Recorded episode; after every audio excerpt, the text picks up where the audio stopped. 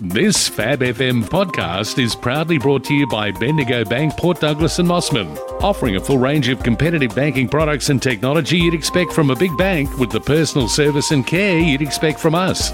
Furthermore, the Port Douglas branch is now excited to announce its brand new location at the Saltwater Building, Shop 9, 26 to 30 McCrossan Street. Bendigo Bank, the better big bank. Firstly, let me deal with the last podcast I did when I spoke to the Mayor Michael Kerr. I was accused by one listener of going too hard on the three councillors who overturned a previous decision to support a road closure of a proposed development site on the Port Douglas foreshore Flagstaff Hill down near Four Mile Beach. On December 15th last year, a motion got up unanimously to support the road closure. But at the last meeting of Council, Councillor Abigail Noli put forward a motion to rescind part of that December vote, the part concerning the tick of approval from Council for the road closure, that Council not support it. It seemed strange at the time because Council doesn't actually own the road, the state government does. The motion got up despite staff telling the councillors to hold fire until a later time. Councillors Noli, Zammataro, and Scomazzon, the Deputy Mayor, voted to remove the part where the Council gives a nod to the road closure. The Mayor was not a happy camper when I spoke to him. We can't make decisions based on what could happen. You know, I know that the application has been lodged with the planners and they will work through the application. And what comes to council could be quite different by the time it's been worked and adjusted and manipulated with planners doing their bits and pieces. So it's important to you know keep the the things open so that you know these proposals get fair and just um, ch- chances. Lisa Scomazzon is a good person and has the Shire's best interests at heart. She also has tons of experience in the public service. So I was intrigued to know why she voted with the other two not to support a road closure at this proposed development when it's not even the council's road to close. Well, according to our Deputy Mayor, it's lack of information to councillors. She says it's a regular occurrence at council meetings these days. Paul, it's very important that when we have meetings that we're presented with all the information. And sometimes things come up in the meeting which is not the information that we've received. And it's really important that we make the right decision for the community and processing it properly before we make the right decision. And that's what we owe the community. Lisa says it's important that everything possible is known about what they're voting on, including late minute information that comes up before a council meeting. We assume that it is all the information that we receive, but sometimes in a meeting, something may come up that's not within the information that we received. And it's that processing time that we need to make sure that our decision at that time is not changed. So sometimes you're getting a surprise. Yes, a little surprises here and there. They've still got uh, um, Thursday afternoon when we get our agenda, they've got all that time then till Tuesday morning um, to jot us a quick email so that it gives us that little bit extra um, information. The staff do a very, very good job and they do work tirelessly with what they um, present to us for meetings, but it's that little bit extra that n- not aware of until it comes up into the meeting. So maybe it's getting lost within the process um, by the time it gets into the agenda to us. I'm not too sure, but as councillors, we have to understand that we're here for the community, and to make the right decision. Ba- is based on all the information that we, we get. And I think it's a process that we've got to work through as counsellors, and everyone's got to be on the same page because that's what we're here to do. The deputy says late information could be emailed or even put in front of them 15 minutes before the start of the meeting. The deputy mayor says she only voted to green light the road closure at the December meeting because she was unaware of certain information that wasn't passed on. It would have been good if the councillors were presented even if it's just a couple of one liners, just to say that there was a DA had been submitted for a resort to go there. We could have had a look at it a little bit closer on why that the uh, developer wanted this um, piece of land, but we weren't told that at the time. And um, the DA has, I, after the December meeting, I went and found the DA and had a look at that. And my concern is if that piece of land goes toward the development, what is the community going to miss out on? And I'd hate to see that whole park um, be giving away. You assume that that's all the information, but I think sometimes we could go that little bit extra step and tell us what's in the background or what may be coming up so that it gives us that uh, little bit extra to make the right decision. You know, I know that staff there is a um, there is a ladder that they've got to go through. You know, so the CEO needs to let us know.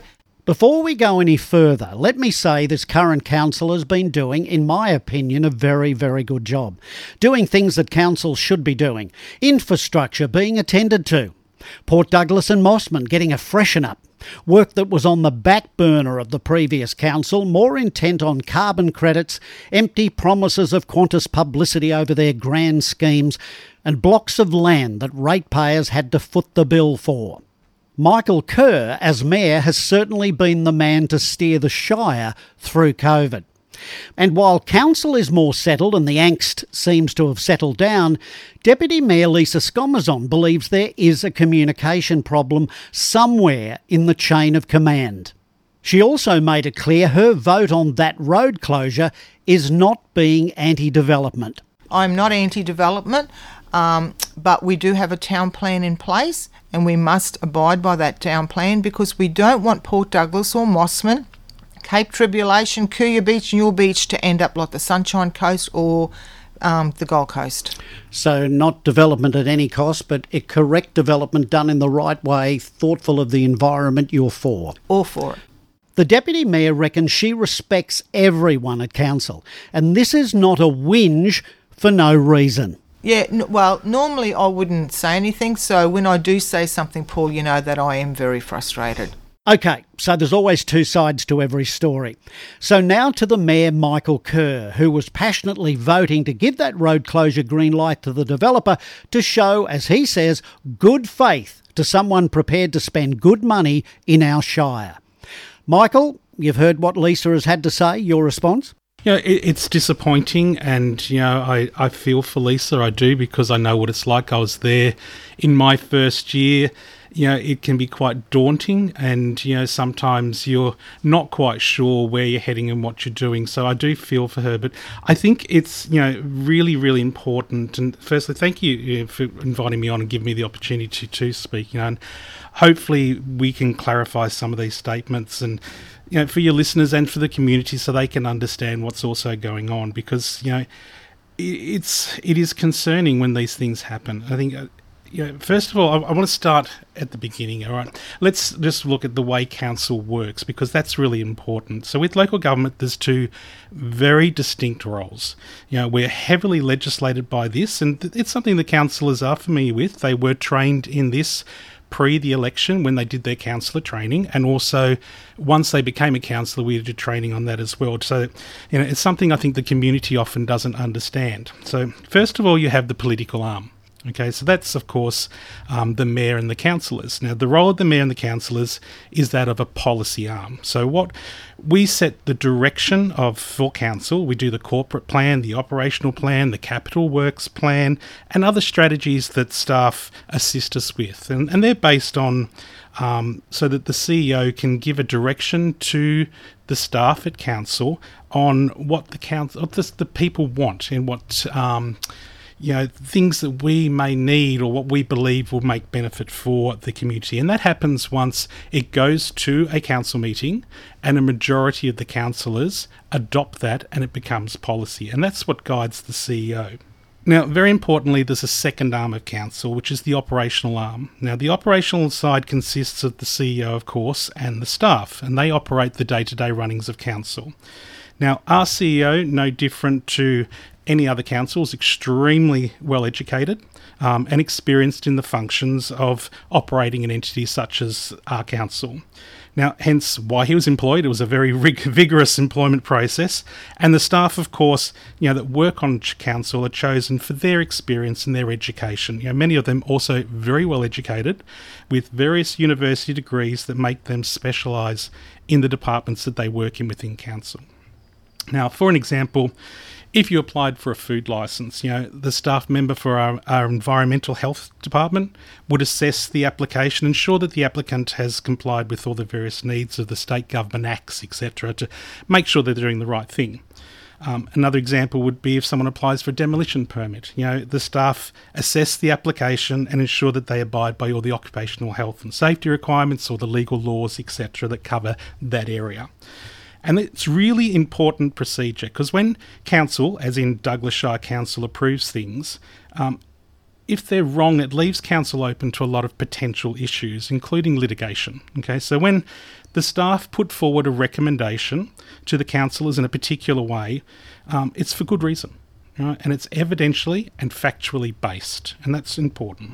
Why are you going through this information before it, you give me a response to what Lisa has said? I think it's important people understand the process that the staff go through as well as what the councillors go through before information comes to them. I think that's really important. So, now, on occasions, there's there are occasions when a councillor may disagree with a particular recommendation, as it's their right.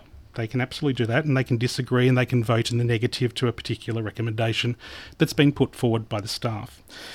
If the majority agree, of course, it gets passed, and if they vote in the negative, it fails, and then the staff have to reconsider what the options were for that particular item.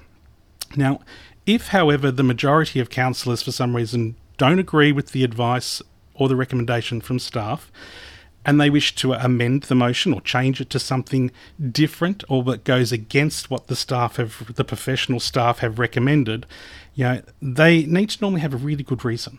Okay, they need to document that reason in the minutes as well. So it has to be very clear that what the staff have said and what the political arm has said if it's different. And you know that protects the staff if they have given information, of course, it doesn't work out the right way.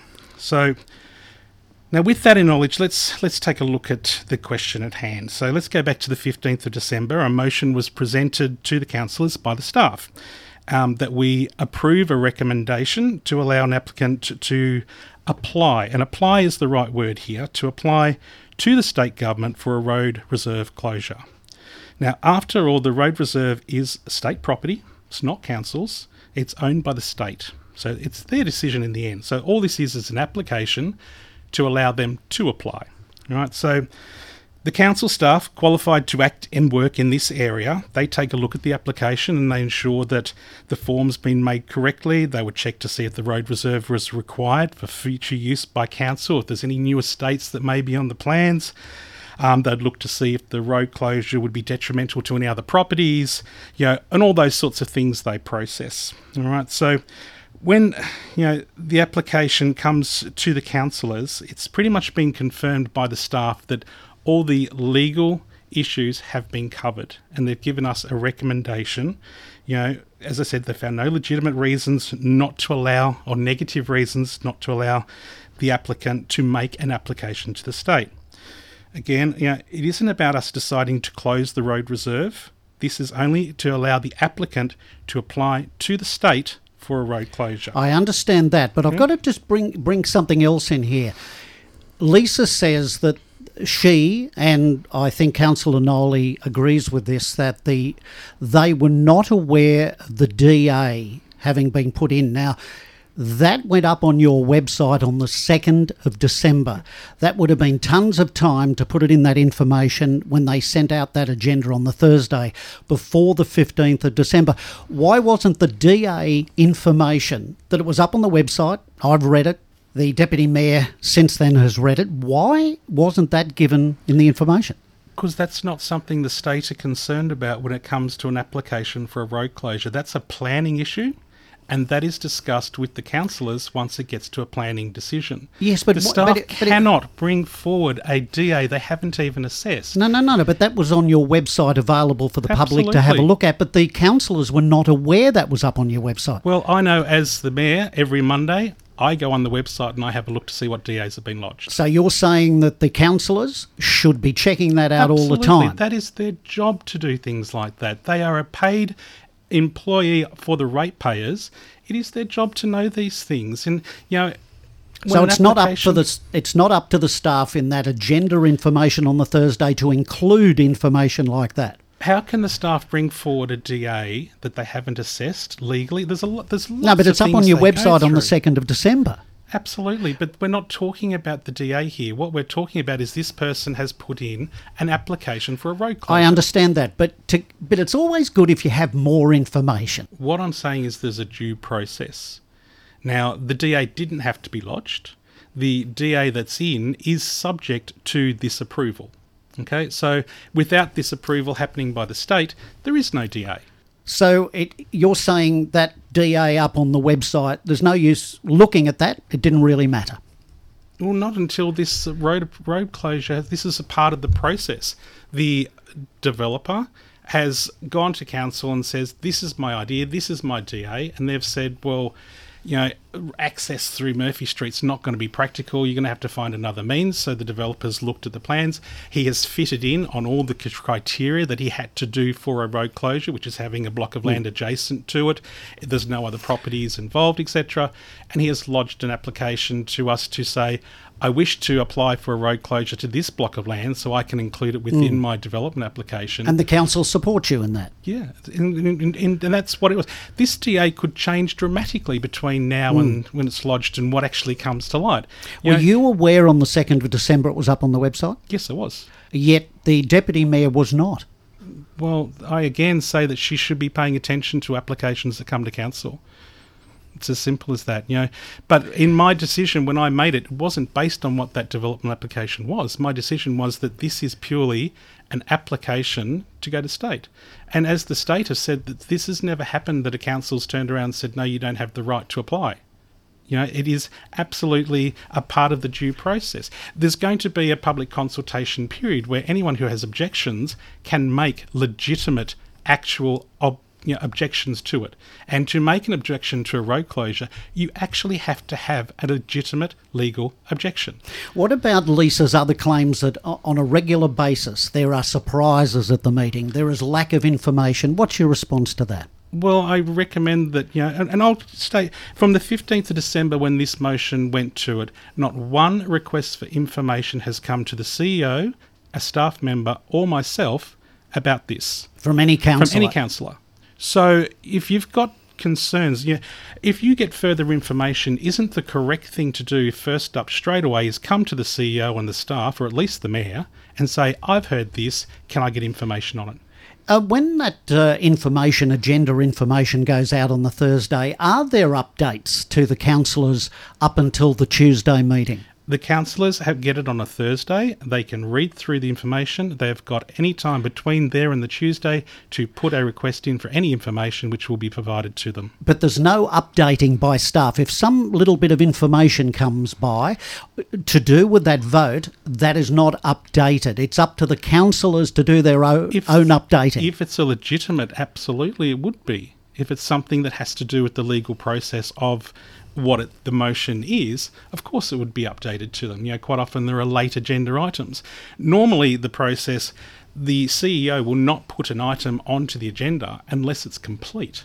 You know, so it's very rare that that will happen. Quite often there may be a late agenda item, which means a page is put in saying that they're notifying the councillors this is a late agenda item, and you may not receive it till the Saturday.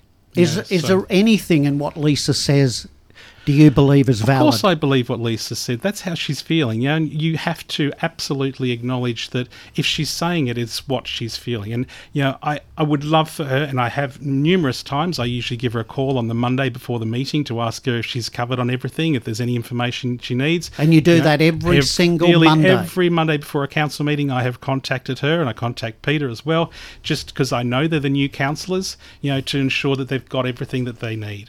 You know, and that wasn't nothing was mentioned to me. Unfortunately, that week, of course, I was away because of the I was stuck in lockdown because of COVID, so I couldn't actually attend the council meeting. So, and Lisa was the chair of the meeting that day.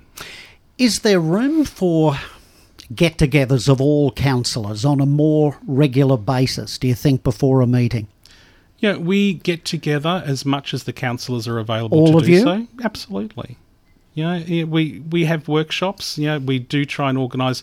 Initially, there's a workshop every Tuesday, but unfortunately, my schedule gets busy. You know, Councillor Noli works another job as well, so her schedule is busy. You know, so there are issues when we can't always be together. But you know, it is certainly really important to you know, acknowledge the fact that the staff are there to help us. They are there for this community. They are there to ensure that this council operates, you know, within the legal bounds and the legal ability and the best ability it possibly can. Just to be absolutely clear, you don't believe there's any glitch in the chain of command of information coming to councillors? I think it's important that if councillors feel they haven't got information on things, they need to actually say it before it gets to the council meeting. It's a waste of time sitting at the council meeting saying, Well, I've read this and I don't know what it's about. Can you tell me what it's about at the council meeting? You know, you've seen it, you've obviously acknowledged it. Give the staff the opportunity to actually look at it properly and give you a complete and detailed response so you're ready to go into that council meeting armed with all the information you need. Anything else? You know, I, again, I think it's it's really really important that the staff are given the ability to do what they are paid to do. They are professional people. They have got university degrees. They are, you know, absolutely good at what they do. You know, this isn't a place for uh, uh, our Facebook um, planners or our Google search entrepreneurs that think they can find an act and that's how the law is, you know, because they believe that's what it is. It's really important that these people. That it's a really complicated legal process, council. You know, I admit I don't know it all, but I have faith in the CEO. I have faith in the staff, and I know when they come to me with the information that I've asked for, I know it's correct, and that's really important. Thank you, Michael. Thank you.